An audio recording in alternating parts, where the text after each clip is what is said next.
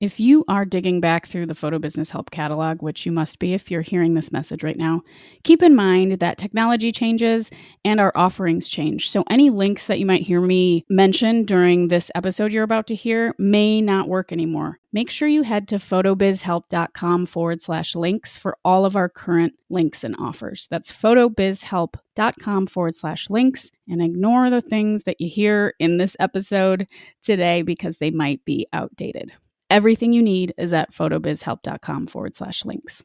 Do you like folk guitar, elephants, and taking road trips? I love all of those things, but that's not what this podcast is about. I believe time is valuable and how we spend it matters. That's why I've aggregated a decade of experience running my business and my passion for personal growth into short 10 minute episodes. This is Photo Business Help Join me, Natalie Jennings, twice a week for lessons on everything I've learned on my journey from high school teacher to full time photographer and business coach. I'll dive into marketing, meditation, and content creation, photography basics and organization, and the power of a healthy mind, body, and spirit connection. If you want to grow in business and live a better life, join our community of motivated, open minded creatives. Let's do the podcast now. Is that good?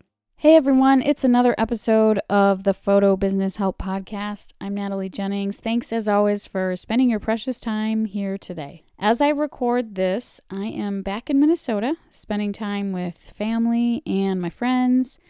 Uh, it's finally warmed up around here and it really feels warm and bright and good to be back home. So that's what I'm up to. If you're new to the podcast, welcome. I'm sure the intro gave you a good idea of what to expect here. Today's episode is another photo focus episode, which you can tell from the title.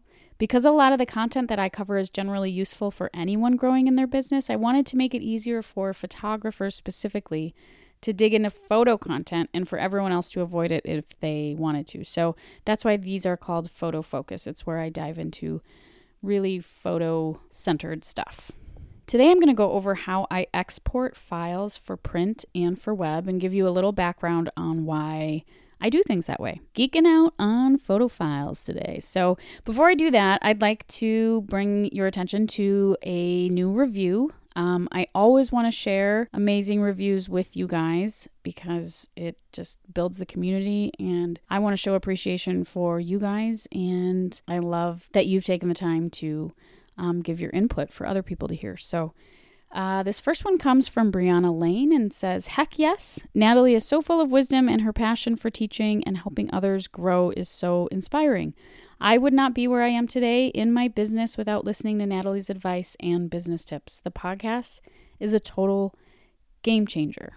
Ah, thank you so much for this. These reviews are so lovely. Uh, and there's a level of reassurance that what I'm blabbing about is making a difference. Uh, it's easy to get into my own head when doing a podcast like this. So um, I so deeply appreciate these notes from you. Thank you, Brianna, and to everyone who is listening. If you'd like to support the show in a small way, you can head over to jennings.photo forward slash review and leave a review for this show. Uh, reviews not only help this show become more searchable in the rankings on iTunes, but it lets me know what's really resonating with you guys. So jump on over to PhotoBiz Help in your iPhone app and scroll down, or you can just head to jennings.photo forward slash review and you can leave a review that way. So let's take a step back and first understand what we're working with here.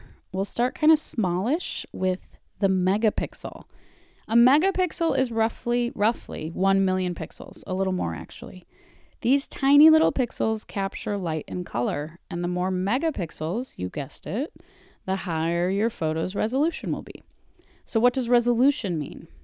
Basically, the higher the resolution, the better quality you have for printing because the photo holds more information and will look sharper and clearer if printed properly. So, a higher resolution image can be printed at a large scale, whereas web resolution images are meant for mainly digital use. So, if the photo on a website is too big, you'll notice that it takes forever to load and it slows everything on the website down. So it's important to know your sizes and use the right file size for printing or for online use. If you're not so sure what size and quality your camera is producing right now, you can um, just look at the dimensions of a raw image you've taken. So, for example, on my Canon 5D Mark IV, the last raw image that I took measured 6720 by 4480 pixels. So multiplied together, that equals 30,105,500 pixels, or around 30 megapixels for the sensor, which, by the way, is way more than I'll ever need to make a nice photo. But things are always moving in that direction, so I'll go with it. Okay, one more thing about resolution. There's kind of a random standard when it comes to resolution, otherwise known as DPI, dots per inch. I'll bet you guessed that a higher resolution has more dots per inch, and you'd be correct.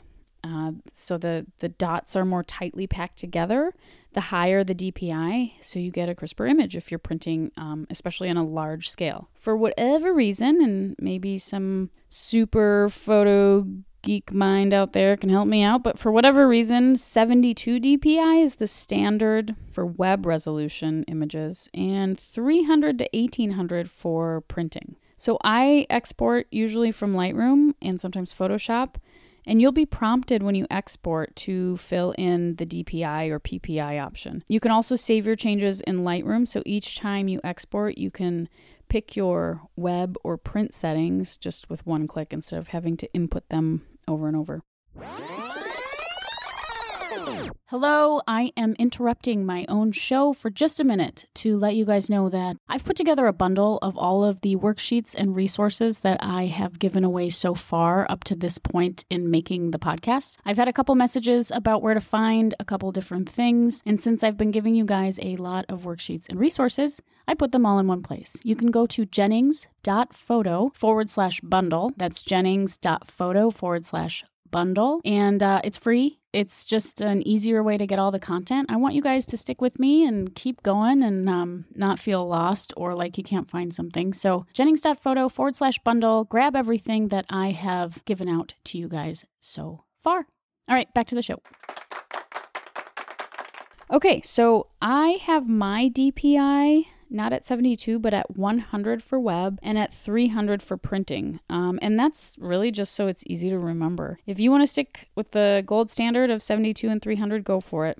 I'm certain there are a few different schools of thought on this, so go ahead and dig around on the Google and do whatever makes you comfortable, but that's what I do. As for sizes, most new cameras uh, sold today, they're probably at least 10 megapixels, which allows for a really great 16 by 20 inch size print um, at the right settings. So don't worry too much about your camera's capabilities. Um, unless you're hired to shoot a billboard or something, you're probably good to go with whatever camera you're using right now. So I size my images in a way that's easy to remember. On the Mark IV, I'm exporting images that are a 3 2 ratio, you know, like 4 by 6 size you get from the old point and shoot. For web at 100 dpi, I export the image at 1500 by 1000 because again, it's easy for me to remember. Screens are getting bigger and bigger these days, but I haven't seen a pixelation issue on like any of my large monitors yet at that size. It also keeps the file sizes manageable too, so I'm not taking up a bunch of space on my hard drive. So for web, 100 dpi, 1500 by 1000. For print at